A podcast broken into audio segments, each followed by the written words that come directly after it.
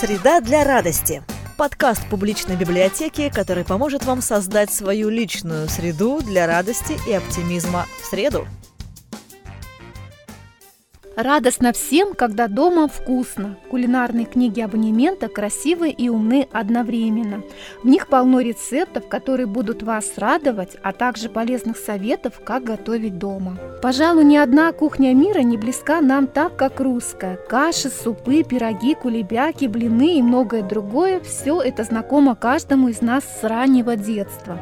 Несмотря на свою кажущуюся простоту, русская кухня разнообразна и может похвастаться вкуснее вкуснейшими блюдами из овощей и грибов, фруктов и ягод, мяса, рыбы.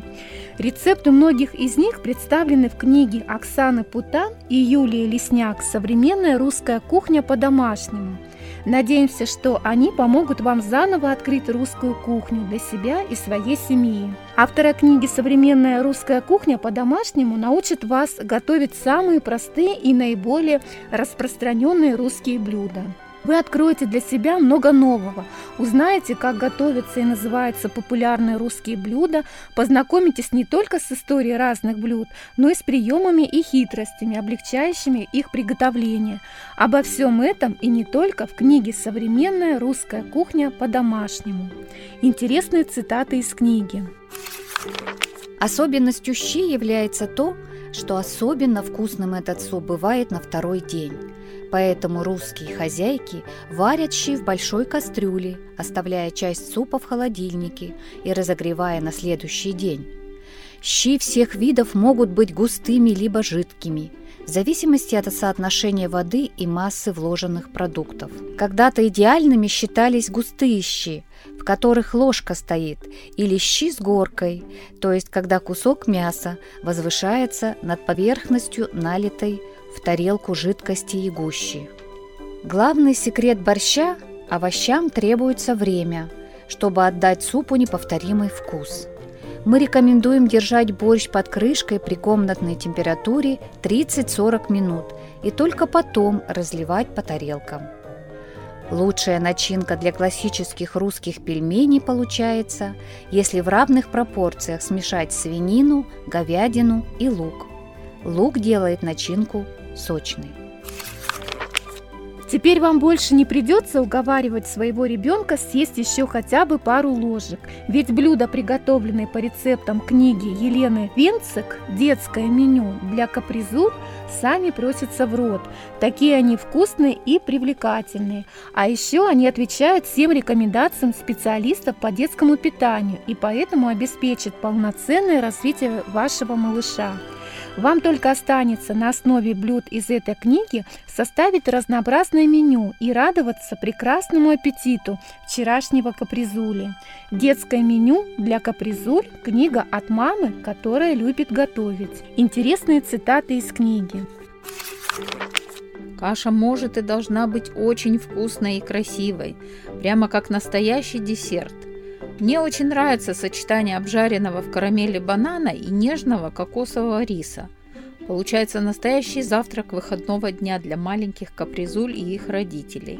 Бананы нужно брать не переспевшие, плотные, чтобы в процессе обжаривания они сильно не развалились и сохранили свою форму. Не так давно я впервые попробовала приготовить сырный суп – и он имел просто бешеный успех, все просили добавки. Состав очень прост и понятен. Главное выбрать в магазине плавленый сыр с максимально хорошим и чистым составом. Я предпочитаю использовать сыры без каких-либо добавок, типа грибы или зелени, чтобы вкус был просто сливочно-сырным. Для большей сытости можете подсушить в духовке маленькие шарики из белого и цельнозернового хлеба и посыпать ими суп при подаче. Все дети любят конфеты. И это, конечно, ни для кого не секрет. Не секрет и то, что количество сладкого нужно ограничивать. И у детей, и у взрослых. А еще лучше, если вы будете заменять обычные традиционные сладости чем-то более полезным. Но, конечно же, не менее вкусным. Мы очень любим делать такие энергетические бомбочки из сухофруктов и орехов. Причем каждый раз я использую разные сочетания орехов и сухофруктов.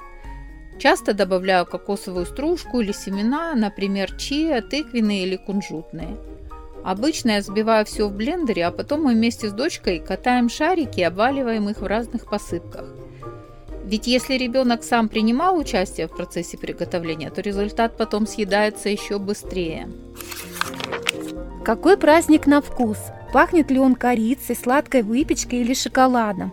Согласитесь, зайти домой и почувствовать, что из кухни доносится аромат чего-то неимоверно вкусного, свежеиспеченного медового торта или имбирного печенья, вот что переполняет счастьем, вызывает улыбку и пробуждает аппетит.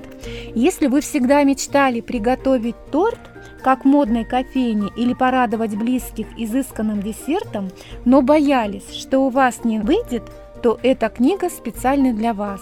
Юлия Смолиговец, автор кулинарного блога, поможет вам научиться вкусно готовить все эти сладкие сюрпризы для праздничного стола, что не оставит ваших близких равнодушными. Но не забывайте и себя баловать. Пусть теперь каждый день у вас будет праздником. Интересные цитаты из книги. Побаловать себя любимого на скорую руку можно полезным, вкусным и ярким десертом из банана и шоколада. Нанизав банан на палочку, окуните его в горячий шоколад и присыпьте орехами, кокосовой стружкой или кондитерской крошкой. Пока десерт остывает, заварите чай. Молекулярная кухня сегодня в тренде. Приобщайтесь и вы – Начните с простого, с приготовления фруктовой икры. Смешайте сок с водой и сахаром, добавьте агар-агар, доведите до кипения и проварите 2 минуты. Наберите в шприц или пипетку и начните капать содержимое в ванночку с растительным маслом. Капли будут застывать, превращаясь в икринки. Готовую икру промойте в дуршлаке под холодной водой. Из литра сока можно получить 10 порций натурального фруктового мороженого, если разлить напиток в специальные формочки или емкости от йогурта. Как только фруктовый лед в морозилке немного схватится, вставьте палочки, за которые потом сможете держать свое мороженое. Мы надеемся, что в этих книгах вы найдете полезную для себя информацию, получите удовольствие от процесса приготовления и насладитесь кулинарными шедеврами.